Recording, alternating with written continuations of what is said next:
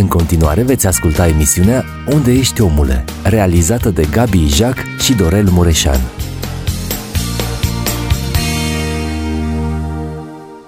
Frați și surori, suntem și în seara asta împreună. Uh, suntem în studio, avem și un invitat, uh, fratele prezbiter Traian Iorescu de la Biserica Betania. Domnul să vă binecuvânteze. Mulțumim că ați acceptat să fiți împreună cu noi. Uh, fratele păstor Gabi Ijac, suntem împreună, discutăm despre Duhul Sfânt. Îi mulțumim și lui Raul care el ne ajută cu partea tehnică. Uh, fiecare are un rol uh, bine stabilit în lucrarea aceasta. Este o lucrare spre slava Domnului. Amin. Pentru întărirea uh, sufletelor noastre. Sperăm că discuțiile care le avem aici sunt benefice.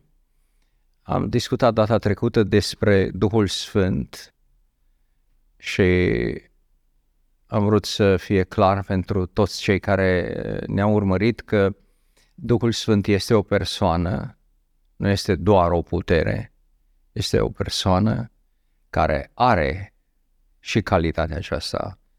Uh, are putere care o deleagă, o dă celor care uh, stăruiesc, celor care așteaptă, are daruri.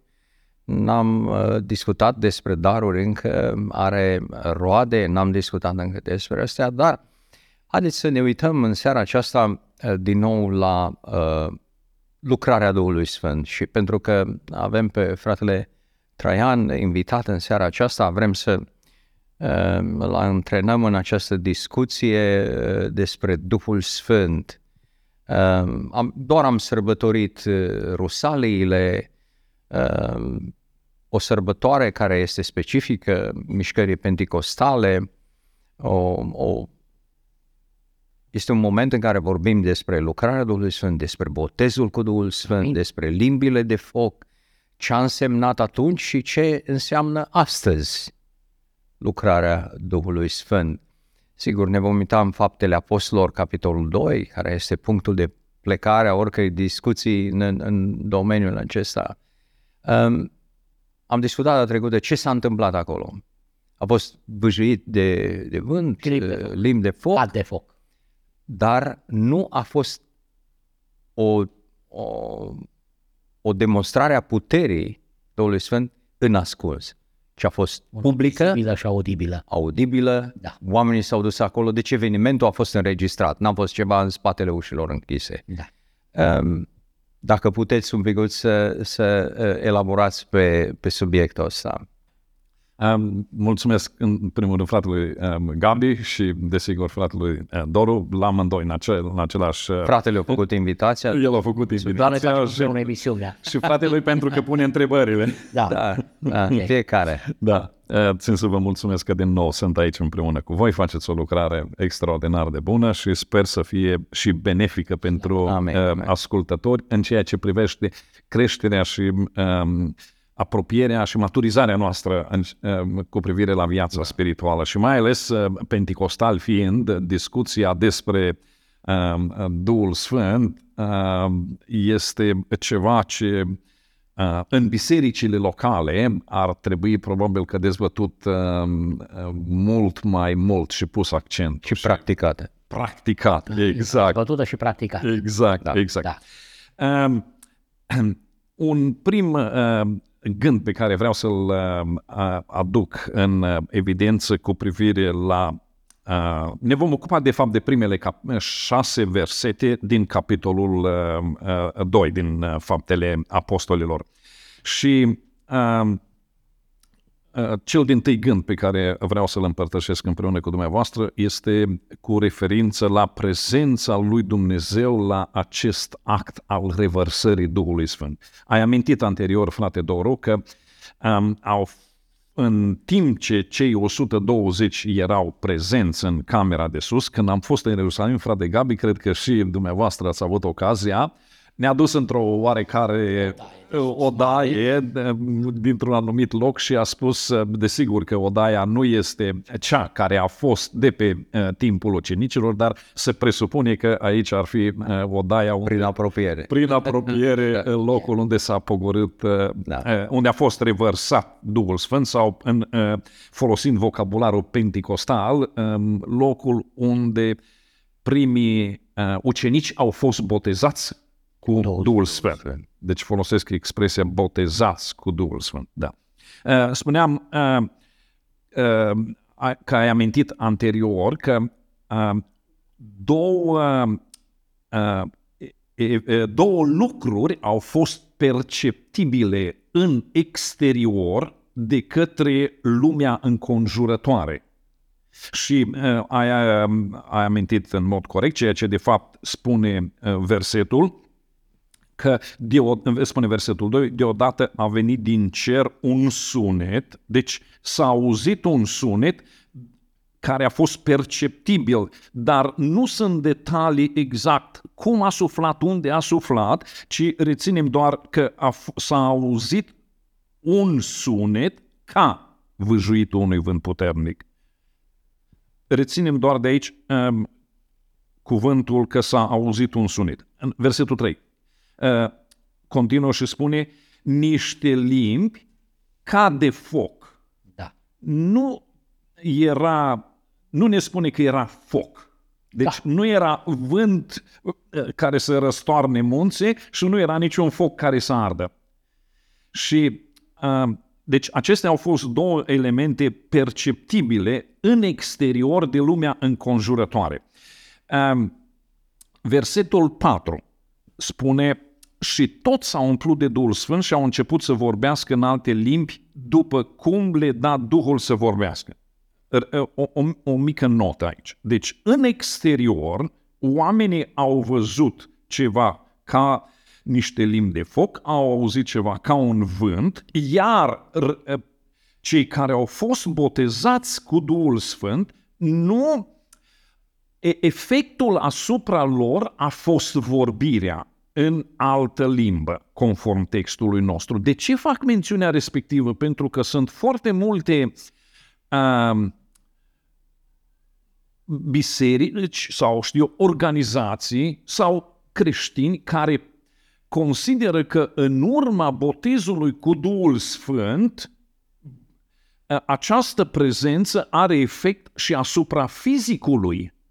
Cad pe spate, încep să tremure, să țipe, să strige, lucruri care niciunul dintre cele pe care le-am amintit nu sunt dovedite și susținute de către Sfânta Scriptură. Sau... Nici, nici în momentul inițial și nici pe parcurs. Corect, da. Da. foarte corect. Deci punctul pe care vreau să-l scot în evidență până aici, deși în exterior perceptibil a fost ca o vânt sau ca niște flăcări de foc, în interior reacția asupra celor botezați cu Duhul Sfânt, așa cum corect ai amintit, atât în timpul botezului cât și după botez, a fost doar și a rămas vorbirea în altă limbă și nimic altceva. Dar punctul pe care vroiam eu de fapt să scot în evidență este că aceste două elemente, focul și vântul, arată de fapt sunt asociate în, termin, în uh,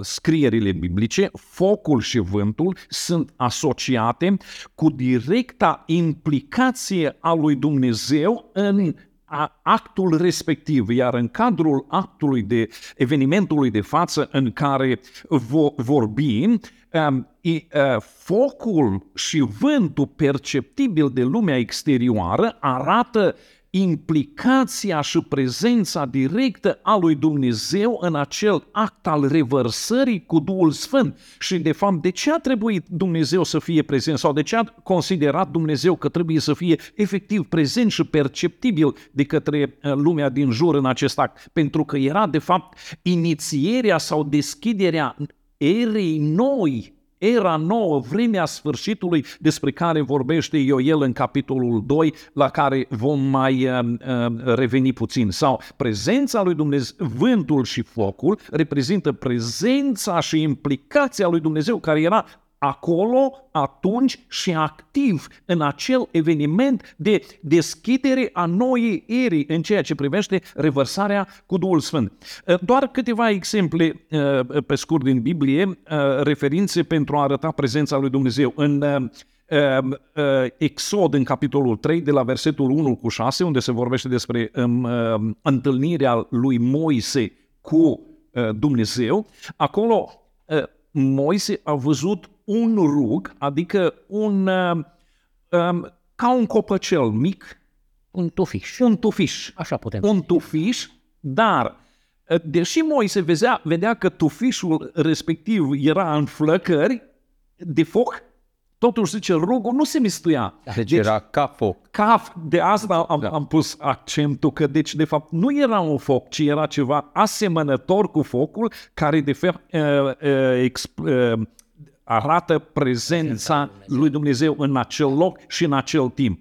Uh, de asemenea, Ilie, uh, când a adus jertfa, în 1 Împărați, capitolul 18, versetul 38 la 39, atunci când s-a rugat el, a coborât foc din cer, care din nou arată prezența lui Dumnezeu. Deci, uh, focul reprezintă prezența lui Dumnezeu. Vântul, în 2 Samuel, în capitolul 5, versetul 24, când David urma să meargă la luptă, Dumnezeu i-a zis semnul după care să pornească și i-a spus, deci în 2 Samuel, capitolul 5, versetul 24, când vei auzi un vuiet de pași în vârful duzilor, atunci să te grăbești că Domnul merge înaintea ta. Deci în vârful duzilor, ceva ca un vânt, ca niște pași, deci din da. nou un, ceva ca un vânt. Deci prin do- cele două elemente am pe scurt, desigur că mai sunt multe altele, ca să vedem că focul și, sau mai bine zis, ca și focul, ca și vântul, reprezintă prezența da, și implicația lui Dumnezeu. Psalm se spune. Da. În, înaintea lui merge un foc mistuitor. Da. Un alt lucru, însă, dacă acestea sunt în Vechiul Testament, pentru noi, în Noul Testament, focul simbolizează consacrarea și separarea creștinului de Dumnezeu. În momentul când cineva este uh, uh, uh, prezent, botezat cu Duhul Sfânt, el este consacrat pentru lucrarea lui Dumnezeu și este um, separat de lumea din jur. Și în uh, următoarele uh, minute o să vedem cum anume este uh, separat și consacrat. Deci, prin uh, Eh, prezența vântului și a focului în eh, ziua cinzecimii, în momentul revărsării eh, Duhului Sfânt, da. înțelegem că Dumnezeu era acolo prezent și activ la, acesta, la această nouă eră, vremea din urmă, care a fost Uh, vestită de către Ioel în capitolul 2, cu, începând cu versetul 28. Uh, Această vreme uh, care a început cu ziua cinzecimii, revărsarea Duhului Sfânt, în terminologia biblică, este numită și zilele din urmă. După aceea Uh, uh, spune în Ioel, deci 2 cu 28, după aceea voi turna Duhul meu peste orice făptură. Fie și fiicele voastre vor proroci, bătrânii voștri vor visa visuri și tinerii voștri vor avea vedene, chiar și peste roabe. Da. da. Și deci um, uh, această perioadă este numită zilele din urmă și în această perioadă pe care Dumnezeu însuși a inițiat-o și a deschis-o, spune versetul 32 că atunci în perioada asta, oricine va chema numele Domnului okay. va fi mântuit. mântuit. În aceast și uh, acum uh, începutul acestei ere a fost cu 2000 de ani în urmă. Deci, uh, numită și uh, vremea Harului de către Apostolul Pavel în, în, în Romani. Dar această vreme a Harului, uh, menționăm pentru ascultătorii noștri, este pe sfârșit acum. Da, atunci a început. Atunci a început. Atunci a început da. și... Este pe sfârșit. Dumnezeu oferă mântuirea, dar pe lângă mântuire, Dumnezeu oferă și Duhul Sfânt tuturor celor ce-L doresc. Uh, și cer aceasta și uh, fiind zilele din urmă, să spunem, toți care încă n-au experimentat botezul, și nu doar botezul, ci în urma botezului este să fim în permanență da. plin de, plin de Duhul Sfânt. Ați făcut o, ați făcut o, o, o mențiune. Da. Există conceptul ăsta că Dumnezeu a hotărât și îl dă tuturor, dar a spus este nevoie și să-l ceri. Și să crezi. Da. Și să mai crezi. multe Uh, Am uh, un, uh, un punct în deci, continuare deci, efectiv problema, la, decât, la asta. Vreau să menționăm că uh, sunt amănunte importante. Da.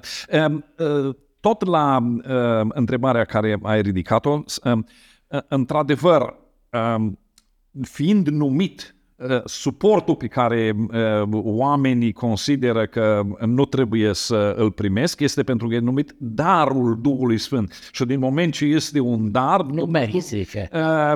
După cum dumneavoastră... E, e ca și la, la Crăciun, toată lumea primește un pachet, mai mare, mai mic. Fără să-l ceară. Da. Dar uh, vom vedea că este o etapă separată botezul cu Duhul Sfânt în ceea ce privește etapele creștinului, în unitatea sa cu Dumnezeu, botezul cu Duhul Sfânt este uh, o, o, a, o etapă superioară, progresivă, uh, cuvântul corect este. Deci este o etapă progresivă în ceea ce privește relația cu Dumnezeu în urma nașterii din nou uh, a credinței și apoi urmează. Dar o să revenim uh, asupra uh, acestui Dar fiind tot, uh, este numit darul Duhului Sfânt, chiar dacă este numit darul Duhului Sfânt, vom uh, demonstra cu versete biblice că totuși trebuie ca cineva să-l dorească și să-l ceară. Că dacă nu-l dorești și nu-l ceri, și să asculte. Sunt câteva, e adevărat. Da, ca să facem o paralelă, mă scuzați, da. Facem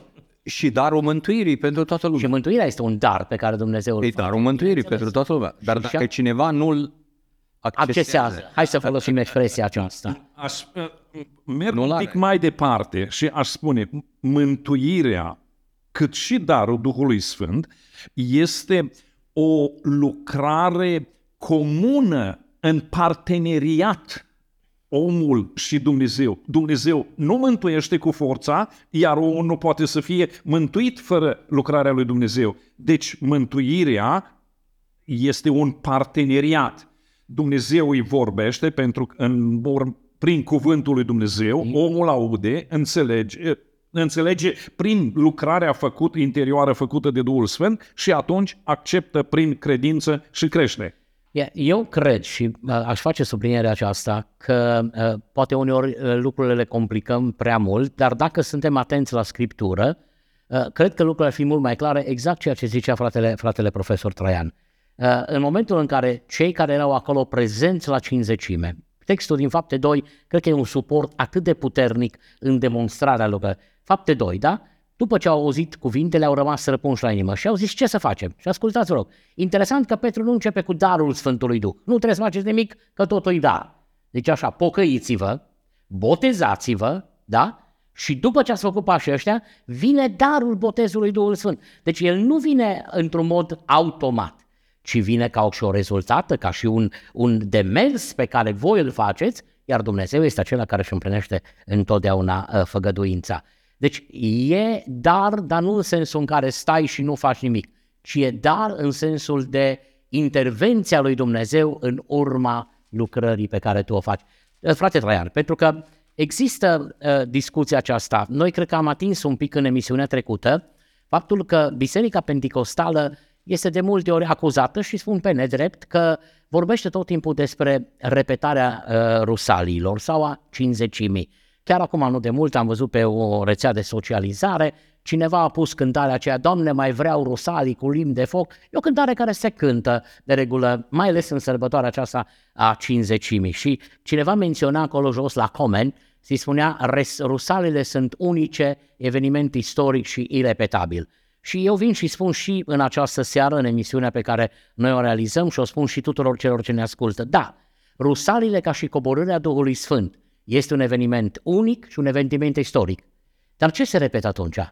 Se repetă fenomenul rusalilor sau experiența rusalilor de revărsarea Duhului Sfânt. Și noi numim această experiență a revărsării sau a rusalilor, o numim botezul cu Duhul Sfânt. Și atunci, întrebarea următoare care o putem dezvolta sau o poți lega și de prima sau de alta la care uh, te-ai gândit să răspunzi în seara aceasta, uh, când se primește la urmă urmei botezul cu Duhul Sfânt, uh, frate Traian? Um, o, o, o singură mențiune, uh, nu mențiune, dar a, răspund direct la întrebare. Da. Deci, uh, botezul cu Duhul Sfânt poate fi asemănat cu construcția templului din Ierusalim de către Solomon, de către uh, împăratul uh, Solomon. Și anume, uh,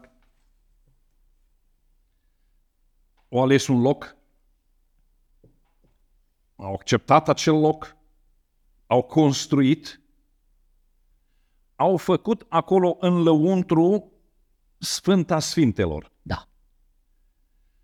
Când construcția a fost gata, ăsta este exemplu practic la, prin care răspundem uh, la întrebarea pe care ați ridicat-o când se primește botezul cu Duhul Sfânt.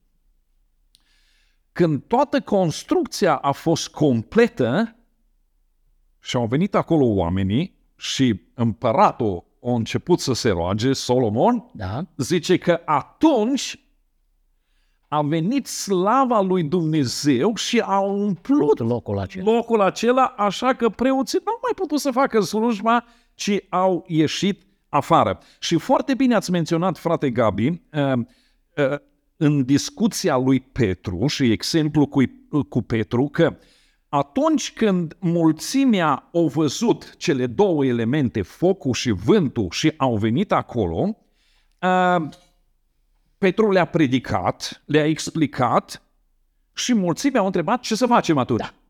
Interesant. Petru nu le-a spus, haideți în camera de sus Stăruință. la stăruința cu Duhul Sfânt. Nu, no, nu le-a spus asta, ci au zis, pocăiți-vă, versetul 38. Da. Pocăiți-vă, uh, fiecare din voi să fie botezat în apă în numele... Da. Noi înțeleg, nu este scris cuvântul în apă, dar noi înțelegem că este... Da, deci, botezul era. Da. Botezul, deci pocăința, care înseamnă schimbarea minții, acceptarea credinței în Domnul Isus Hristos. Nu discutăm despre asta, dar amintim pașii. Deci, uh, Petru nu i-a dus direct în cameră și a spus, haideți la săruiți acum, vreți pocăință? Uh, vreți pocăință? Haideți, uh, uh vreți uh, botez cu Duh? Hai la, hai la stăruință. Nu, no, hang on.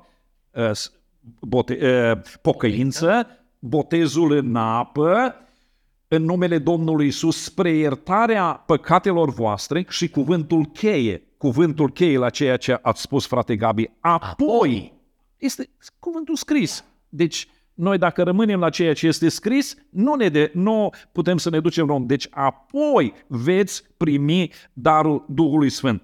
Eh, Domnul Isus Hristos, eh, vorbind tot în contextul respectiv, în Matei, în capitolul 9, versetul 17, spune Nici nu pun oamenii vin nou în burdufuri vechi, Astfel, burdufurile plesnesc, vinul se varsă și burdufurile se, plăbă, se plăbădesc. Desigur că Domnul este o pildă, o metaforă da, pe care... Vorbește despre da. procesul înnoirii. Procesul înnoirii, frate Doru. Ci vinul nou, despre care vorbea uh, Ioan în capitolul 2 la nota din Cana Galilei, ci vinul nou, adică Duhul Sfânt, este pus în burdufuri noi și se păstrează uh, amândouă. Un alt uh, verset, 2 Corinteni, capitolul 5, versetul 17, că dacă e... Vreau vreau, numai să uh, nu uitați ideea, să nu uitați ideea și revenim, uh, revenim la asta. Urmează să facem o pauză, pauză uh, muzicală, după care revenim. Deci uh, vă rugăm să rămâneți cu noi, continuăm discuția.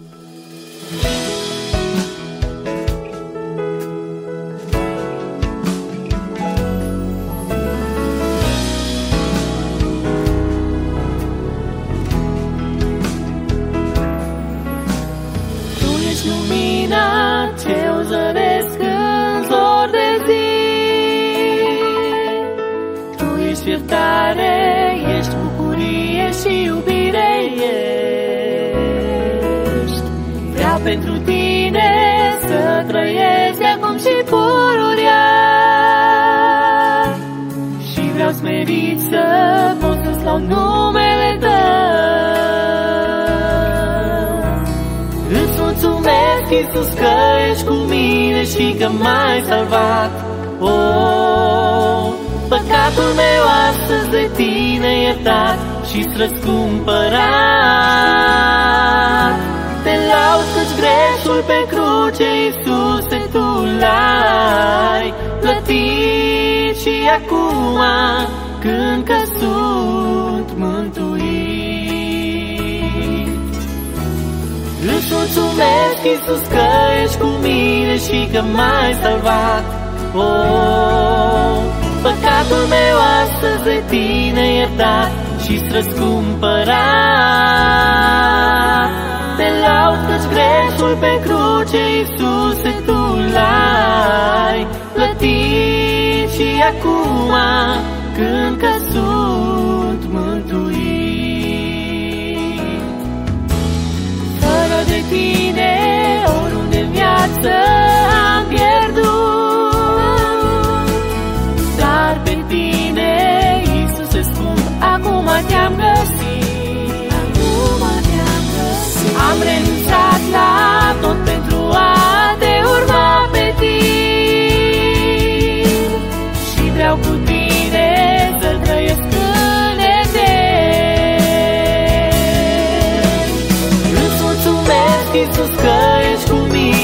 că m-ai salvat.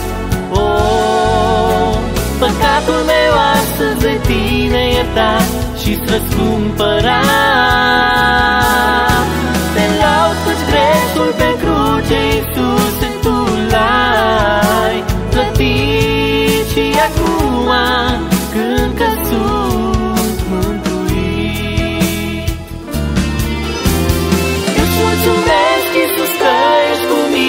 și că m-ai salvat. Păcatul meu astăzi de tine iertat și-ți răscumpărat. Te laud căci greșul pe cruce, Iisuse,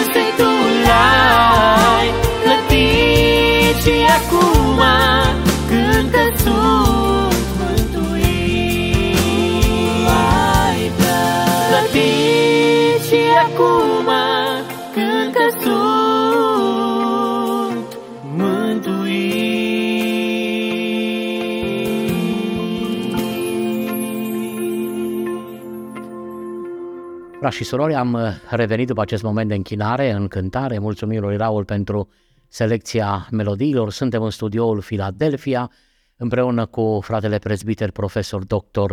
Traian Iorescu, profesor la seminarul nostru teologic și aș putea spune chiar cel mai recomandat în a discuta despre Cartea Faptele Apostolilor, având în vedere că unul din cursurile pe care frate Traian le preda este chiar Cartea Faptele uh, Apostolilor la studenții noștri de la bachelor, de la licență în uh, teologie. Cei care ne-ați urmărit în prima parte a emisiunii noastre știți că am discutat despre prezența lui Dumnezeu în actul revărsării Duhului Sfânt, cele uh, două semne audibile, vizibile, limbi ca de foc și vâjuit de vânt, apoi, bineînțeles, uh, vorbirea în alte limbi, așa cum Duhul le dădea să vorbească.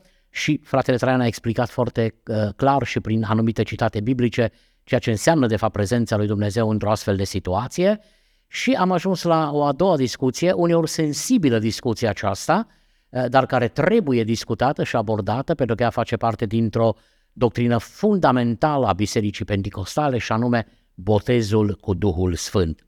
Am vorbit despre experiența rusalilor care se repetă. Noi știm foarte clar că rusalile, adică revărsarea Duhului Sfânt, a fost unică, a fost un eveniment clar încadrat în istorie, dar uh, nu putem să ignorăm fapte 8, fapte 9, fapte 10, fapte 19 și mai ales uh, perioada aceasta de, uh, de lucrare. Duhul Sfânt în continuare este acela, ba mai mult, fapte 4 ne spune că cei care la cinzecime au fost botezați cu Duhul Sfânt, au avut nevoie de o reumplere și Duhul Sfânt s-a coborât peste ei și în uh, zilele următoare. Haideți să continuăm, frate Traian, discuția noastră legată de botezul cu Duhul Sfânt. Întrebarea a fost când se primește botezul și ai făcut analogia aceea foarte frumoasă între Templu Sfânta Sfintelor, revărsarea Harului, slava lui Dumnezeu și ai ajuns la câteva citate scripturale, parcă la 1 Corinteni sau în Cartea Corintenilor ai rămas în ceea ce privește explicațiile pe care le-ai dat. Um, după cum construcția templului s-a realizat întâi și apoi a venit prezența lui Dumnezeu și slava lui în Sfânta Sfintelor, tot la fel, același proces îl realizează Dumnezeu prin Duhul Sfânt cu fiecare din creștini. Și am arătat din Matei 9 cu 17 cum că vinul nou este pus în burdufuri vei, noi. Apoi, apropiindu-ne mai aproape, similar cu ceea ce s-a întâmplat în Ierusalim, 2 Corinteni 5 cu 17, spune căci dacă este cineva în Hristos, este o făptură nouă sau o zidire nouă, cele vechi s-au dus, iată că toate lucrurile s-au făcut noi. Și apoi mai încă mai un verset, tot la uh, uh, răspunsul la întrebarea respectivă că El ne-a mântuit nu pentru faptele făcute de noi în neprihănire, ci pentru îndurarea Lui prin spălarea nașterii din nou și prin înnoirea făcută de Duhul Sfânt. Amin. Ce vreau să spun până aici este că, după cum discutam anterior că Petru când uh, lumea a întrebat ce să facă, nu i-a dus în sala de stăruință, ci le-a spus pocăința, și botezul, uh, iar potrivit 1 uh, Timot, uh, Tit 3 cu 5, Duhul Sfânt luminează cuvântul Evangheliei în inima ascultătorului și îl, îi dovedește nevoia de schimbare. Când omul acceptă această invitație a Duhului Sfânt, Um,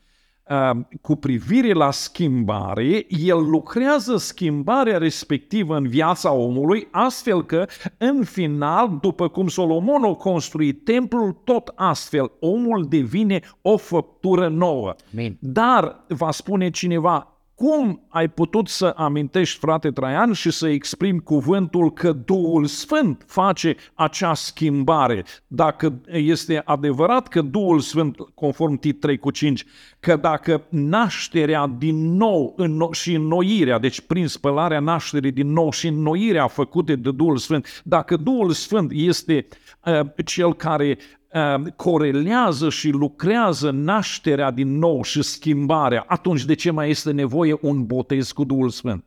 Dar, conform întrebării care, pe care ați spus-o, când se primește Duhul Sfânt, Duhul Sfânt se primește atunci când templul este gata, pentru că în 2 uh, uh, uh, Uh, 1 Timotei 1 Corinteni 3 cu 16. Nu știți că voi sunteți templul lui Dumnezeu și că Duhul lui Dumnezeu locuiește în voi. Amin. Bun.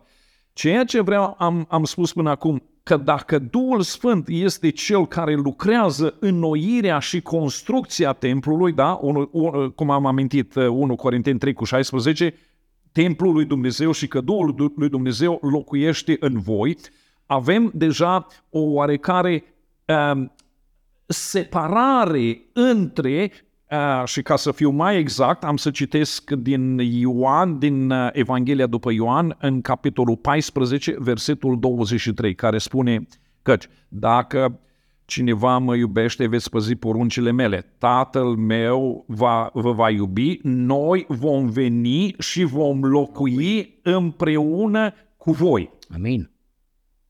Deci Dumnezeu spune că noi vom veni și vom locui împreună cu El, cu persoana respectivă. Deci când templul este gata, Dumnezeu însăși vrea să vină să locuiască în templu. Construcția templului, înnoirea noastră, mm. făptura nouă, nu da. este suficient să spunem că El este în noi. Dar ca să fiu uh, scriptural, deoarece probabil din ascultătorii noștri vor spune care este dovada.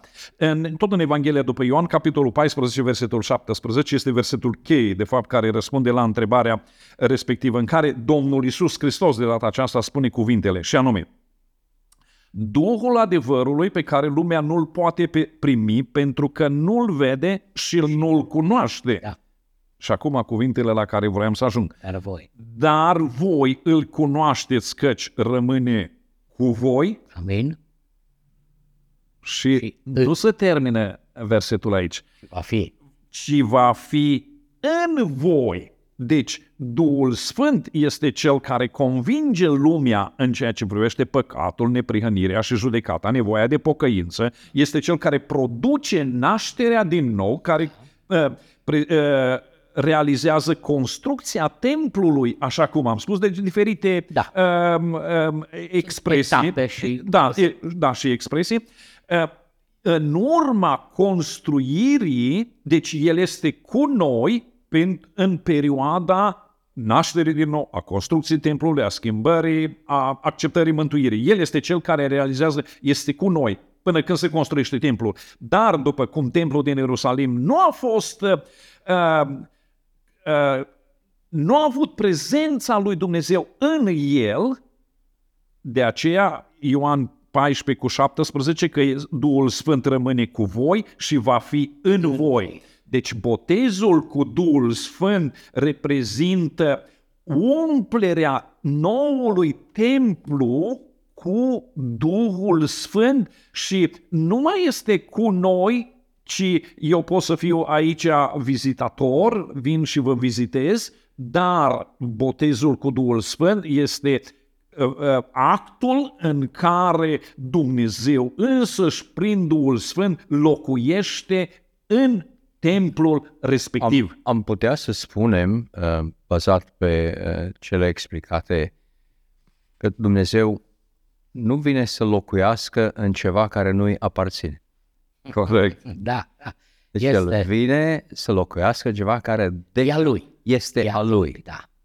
Da. Da, pentru că de multe ori uh, se face această confuzie între naștere din nou și botez cu Duhul Sfânt. Ori lucrurile sunt foarte clare.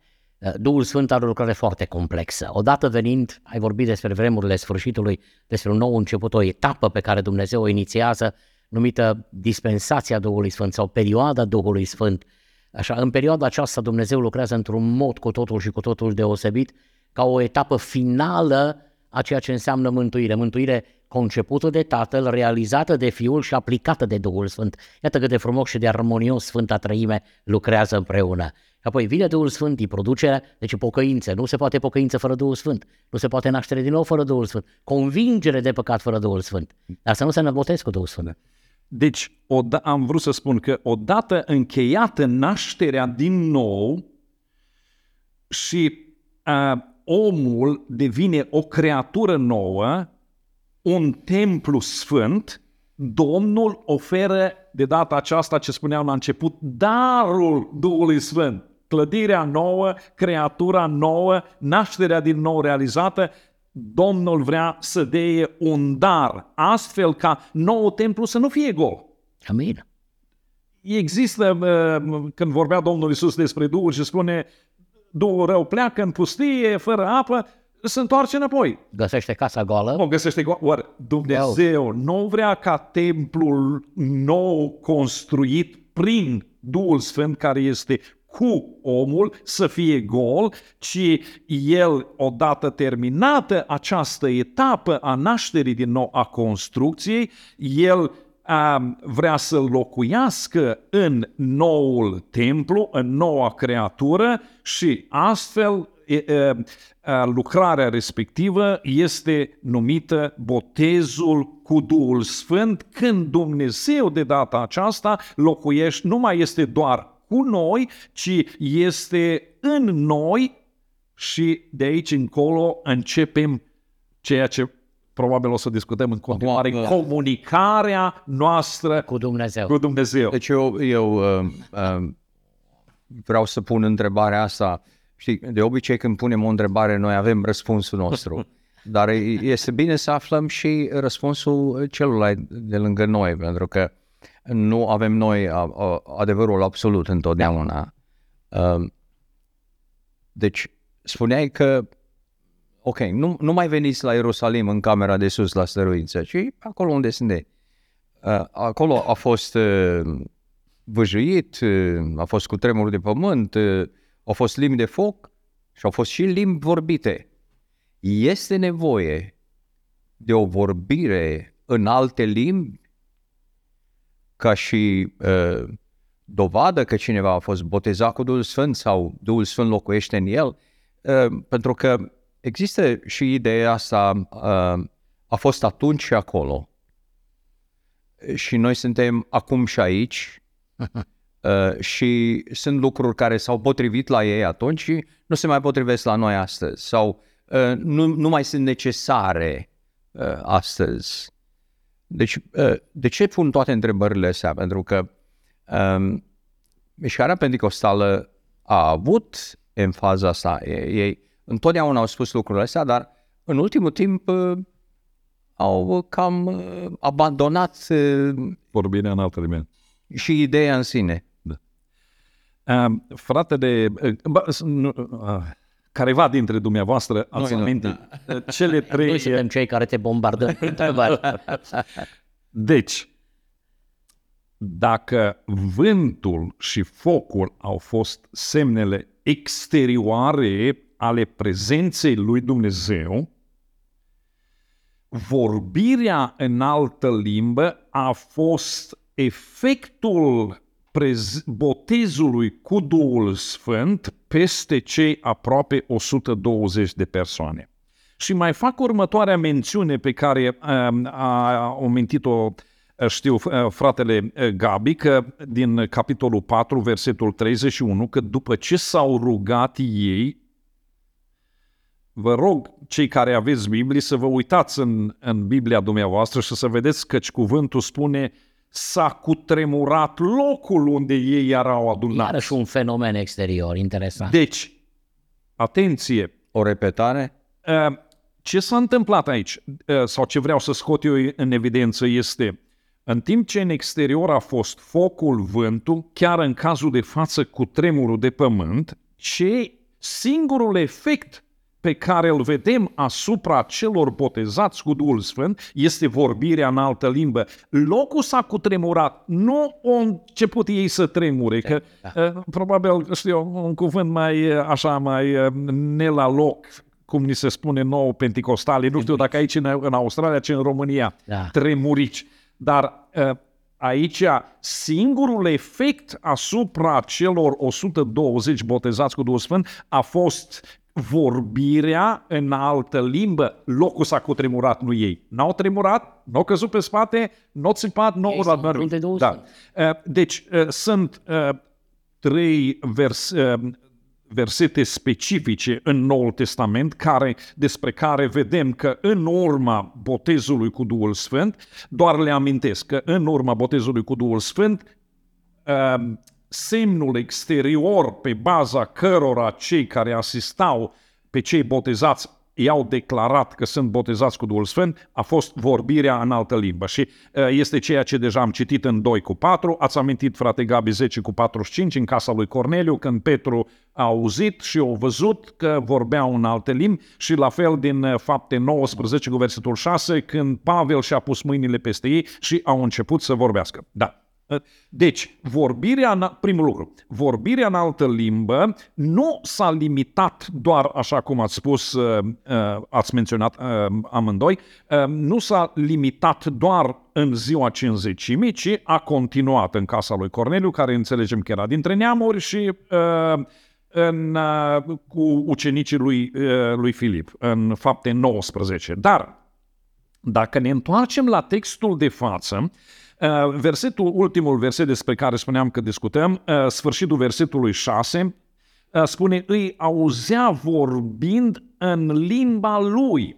Și uh, baza pe care unii uh, uh, predicatori susțin că a fost doar un eveniment uh, cu privire la trecut și uh, ceva ce s-a întâmplat uh, doar, uh, doar, doar atunci, uh, n- uh, nu corespunde cu uh, practica cu uh, practica cultului pentecostal și nici cu experiențele noastre de până astăzi și experiențele noastre personale. Dar Da. cum poate fi explicat lucrul acesta? Well, um, în, în, eu am găsit două răspunsuri și anume, deci, Uh, dintre cei care erau acolo prezenți, um, aici ne sunt date în jur de uh, menționate 15 naționalități. Da.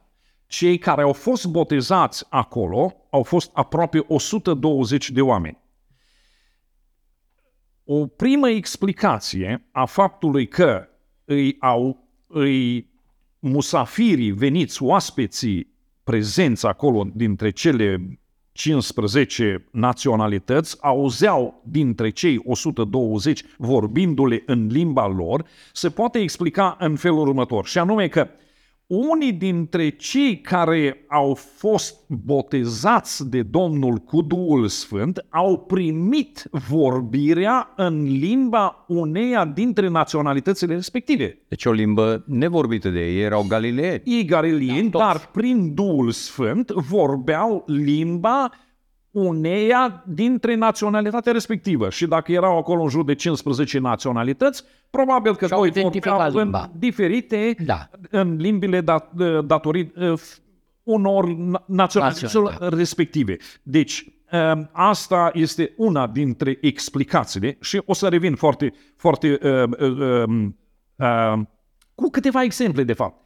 Uh, Când eram în România, uh, am participat foarte mult la stăruința uh, după Duhul Sfânt, ajutând pe alții. Pe lângă, eram tânăr, dar pe lângă frații cu experiență și în vârstă care eram acolo, participam și eu și lucrul ăsta uh, mi-a produs uh, experiență. Una dintre persoanele botezate cu Duhul Sfânt vorbea perfect în germană. Ad- Se ruga prin Duhul Sfânt, fără ca ea să știe, se ruga în Duhul Sfânt uh, și uh, discuta despre taine ale lui Dumnezeu. Cineva de acolo a înțeles limba, Știa limba. limba germană și frații în vârstă au spus, tu mai știi altă limbă? Cunoști? Nu știu nimic. Au Eu m-aș rugat. Se, se ruga și vorbea în limba germană. Un alt exemplu este, uh, caz concret, uh, cunosc, de data aceasta personal, cunosc o, o familie, uh, da, la, la timpul trecut, uh, care uh, soția este de naționalitate chineză și în timpul rugăciunii soția lui, a, să- uh, soția a întrebat pe soțul respectiv și a spus cine este persoana din sală care vorbește în limba mea? cineva din sală se ruga în limba ei. De asemenea, um, când eram în România, un, un păstor din China, venit acolo la biserică, um, a întrebat pe uh, păstorul respectiv și a zis cine este uh, persoana respectivă. Vreau să stau de vorbă cu persoana respectivă care, uite, s-a rugat specific pentru problemele bisericii în limba mea, zice, el chinez. El prin translator, dar zice, uite, persoana respectivă și în persoana respectivă era cineva din sală care se ruga prin Duhul Sfânt, așa cum îi da Duhul să vorbească. Deci, atenție, uh, uh, versetul 4 și sfârșitul, uh, să citesc tot versetul, și toți s-au umplut de Duhul Sfânt și au început să vorbească în alte limbi după cum le da Duhul să vorbească. Deci vor, fac mențiunea uh, uh, respectivă foarte importantă și anume că vorbirea în altă limbă nu este produsul minții noastre umane, ci este conform textului după cum le dă Duhul să vorbească. Uh, și extind puțin cum se face procesul acesta, și anume noi suntem o ființă trihometrică, adică trup, duh și suflet. Uh, Duhul Sfânt care Dumnezeu, cu care Dumnezeu botează pe cei care doresc acest botez, locul uh, menționat de către Biblie în Galateni 4 cu 6 este în inimă. Și pentru că sunteți fii, Dumnezeu v-a trimis în inimă fiul, uh, Duhul Fiului Său, care vă face să, să strigăm, ne face să strigăm Ava, adică Tată. Deci, Duhul Sfânt este pus în inimă și înțelegem că acolo este și Duhul nostru. Iar deoarece Dumnezeu este Duh, el comunică cu Duhul nostru, uh, cam uh, Ioan în capitolul 4, cu versetul 23.